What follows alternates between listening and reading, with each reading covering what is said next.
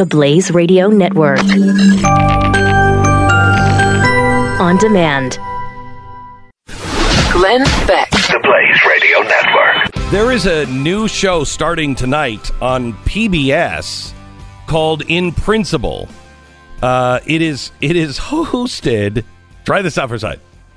It's hosted by uh, Amy Holmes, who was with us. She was, I think, like employee number two or three of the Blaze. Uh, she was our uh, news anchor for years, uh, a conservative, and Michael Gerson, who, who was a, a speechwriter uh, for George W. Bush, a senior advisor for Bush, also a conservative. Gr- uh, Grace, I think her last name is uh, Coulter. She uh, is the senior producer or the series producer, and I think she was hired by PBS from Sinclair. So I don't know how any of this happened, but it's on uh, PBS of all places, a conservative uh, talk show, and I'm going to be a guest on it tonight. Um, welcome to Amy and Michael. How are you? Good morning. Doing great. Feeling Glad to be with you. So, um, um, first of all, uh, do you guys have any comment on how this? I mean, is it the rapture in ten days that brought this show to PBS, or No, they they came to us, think WETA here in Washington. Um, I think they've been wanting to do a program like this for a while. Uh, you know, program. It's not an ideological program. We Right. deal with things broadly, but the topics are of interest to people in the center and center right. I think, um, and uh, you know, the the goal is to have sort of a civil discussion about not the issues of the day, but really sort of the ideas beneath the news, what's Yeah. going on in the realm of ideas. And, yeah, you know, they came to us, so it, we were honored to, to do it. uh, Michael? Let me ask you because you were in the White House um, f- with Bush from 2001 to 2006. Um, I'm I'm really disturbed by uh, what things look like we're doing or preparing to do over in Syria. I'm, I'm not really sure, but things are, are really quite tense. What was it like when you were in the White House on days like this or weeks like this? Well, we had too many of them, you know, with 9 11 and uh, Afghanistan and Iraq, um, surge in Iraq. These were, uh, you know, extraordinary days. I, my fear is that the process in the White House seems to be chaotic. Um, I trust some of the actors like uh, uh, Secretary Mattis at the Defense Department, who is really a, a thoughtful and responsible guy. Um, but when you have the president announcing policies in tweets and then withdrawing them in tweets, um, you know you're you've crossed some line. I, I, I've, I'm fearful about the process and the way they make decisions, which seems to be chaotic. And process can really matter when it comes to life and death decisions. Um, are we preparing for war? Do you guys think? Amy, do you think are we preparing for war? I don't know if we're preparing for war, and I don't think that. I'm not sure Amy's there. No, she she's there, so we can hear her. Michael, you probably can't. Oh. Oh. go ahead, Amy. Yeah, I, I don't. I don't think that we're necessarily preparing for war, and the president, I don't think has signaled that. Um, I don't think the American people want more engagement in the Middle No. East. I think there's actually fatigue about engagement in the Middle East, and of course, the president campaigned on. So, what did we get out of all of this? it doesn't seem particularly clear. And then, after eight years of the Obama administration and the Middle East becoming even more chaotic, I think the American people um, are certainly not prepared for that. Um, I don't know about the process in terms of decision making. Uh, we saw that there was the bombing after the uh, chemical attack, you know, um, some months ago by the president. Uh, but I don't think that he's gearing up for some sort of full-scale military conflict. I I, ho- I hope so. I hope you're right. Um, Cory Booker yesterday went after Pompeo's uh, Christianity. Does that have a Does that have a place in in a uh, hearing for the the head of the State Department? Well, Mike? that's the first I'm hearing of it. Glenn, can no, you give us a absolutely few more details? Um, Yeah. I mean, in fact, we have no religious tests for office in the United States. Um, that's that's part of the Constitution. This is um, you know raised its head also in judicial nominations, um, particularly with Catholics.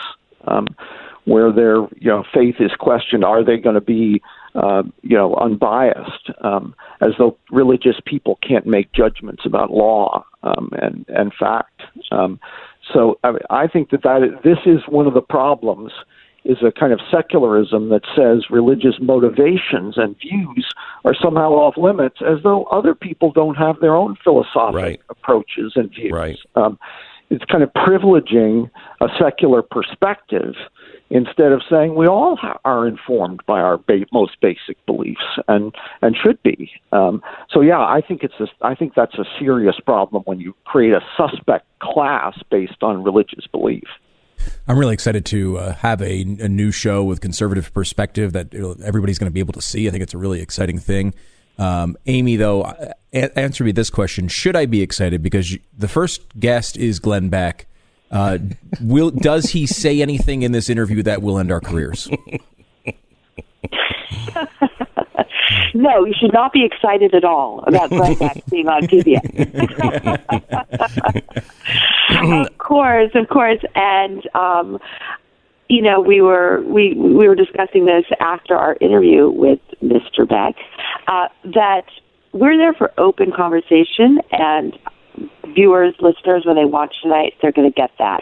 They're going to get thoughtful, reflective, candid, and you know, uh, self-critical discussion. And Glenn, you were asked very directly by my co-host Michael about some of the motivations that are built into the structure of media, like getting ratings, getting more clicks, getting more likes, getting more upvotes.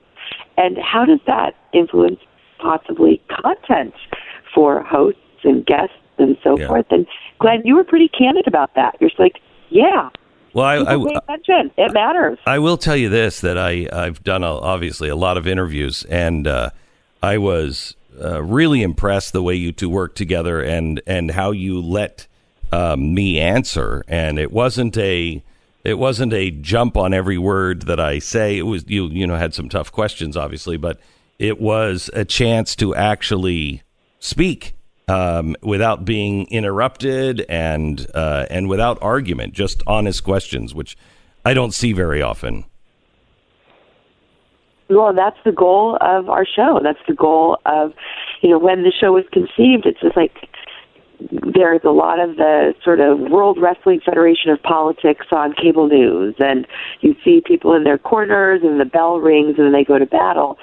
And we felt like there's a real hunger and a real need to have a more expansive, thoughtful, and illuminating conversation about the politi- politics, policies, and issues that really matter. And so that's what we're that's what we're aiming for. Well, guys, thank you so much. We will be watching tonight, eight thirty Eastern time. It happens on Fridays following Washington Week. Fridays on PBS. It's called In Principle. And uh, we wish you all the luck, and we'll see you tonight on your first episode.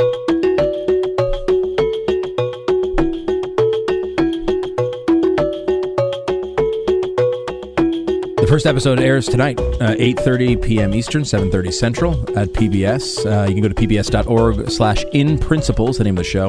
Uh, the hashtag is in principle on PBS. Have we slipped through another wormhole yet? I mean, it's again, it's PBS doing a conservative show? I I don't know. That's good though. I mean, it's nice to have a. I think I'm really interested to watch the show because of the the the the format that allows. I think a more you know a, a, a, conversation that doesn't lend itself completely to soundbite answers with everyone cutting each other off. I mean, I think we're at a point now with conservatism where it's important to to to just to have the voices from across that spectrum to be able to talk and and uh, and and actually let ideas come out. I mean, you look at it on on social media, and you have this situation where you make a comment, and then you have 500 people yelling at you, and it just it just devolves yeah, it was, so quickly. It was really it was really quite interesting and very self reflective. I I mean, I don't know. I think I interviewed with him for about an hour or so, and I think the interview is going to end up being about 12 minutes. So I don't know what Which is still gonna, pretty long. Yes, yeah, still very long. yeah. um, for for television, that's an eternity. Mm-hmm. Um, but I'm anxious to see what they um, what they use. But it was not a it was a real good open discussion where we we probed all of the media. I think that's what people like, generally speaking, uh, when talk radio is at its best. Right. Yeah. There are times where it sucks, of course, but that when talk radio is at its best, you've got 15 hours a week to dissect important issues and hopefully be entertained and everything along the way. But I mean, th- the goal being to be able to discuss those issues with with a little bit of uh, context, Yeah. with a little bit of space, a little bit of a breathing room. Um, you know, I think we've gone, uh, we get further and further away from that in the sort of clickbaity social media sort of world. But I, I think that's the strength of, of what talk radio has brought to the table for decades. And, you know, hopefully if they can get to a point, um, and it seems like this is what they're going for, where we can have actual conversations that aren't cut off every 10 seconds. It was be nice. it- it- the the name of the show says it all. It's in principle, uh, and and that's what we have to talk about. We have to talk about the bigger principles. This this Comey stuff today, Oh, my which is gosh. just is just promoting his book. Yeah. that's all this is doing is promoting a book. And like you know, Fox News, we we have criticism of Fox News over the years. There's things that we don't like that they that they do.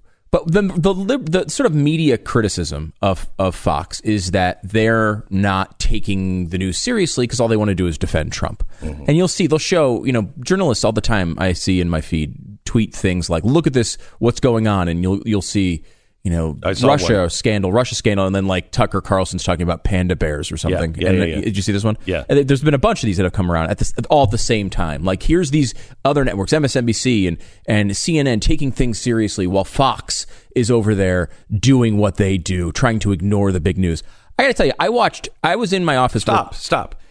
Fox News. Mm-hmm. Trump weighs Syria options with allies. CNN. Trump allies fear feds have Cohen conversation dates. Yeah, and I'll tell you Which one is the real news here? Exactly. And you can talk about motivation all you want. You could say that, you know, maybe they're talking about this because they think the Comey book is bad for Trump. You can make mm-hmm. that accusation. But I watched two, I was in my office working yesterday afternoon for two hours. And I was, I just had to keep glancing up at the television to see what was happening. This was right as the Comey stuff is coming out. And it's true. The, the, the Fox News spent a little bit, not much time on the stuff that was breaking from the Comey book. But you know what they were talking about? Issues of substance. They were talking about Syria. They were talking about Russia. They were talking about important issues that were going on right now. You know what they were doing on CNN? They were talking about PP tapes. Glenn Beck. The Blaze Radio Network.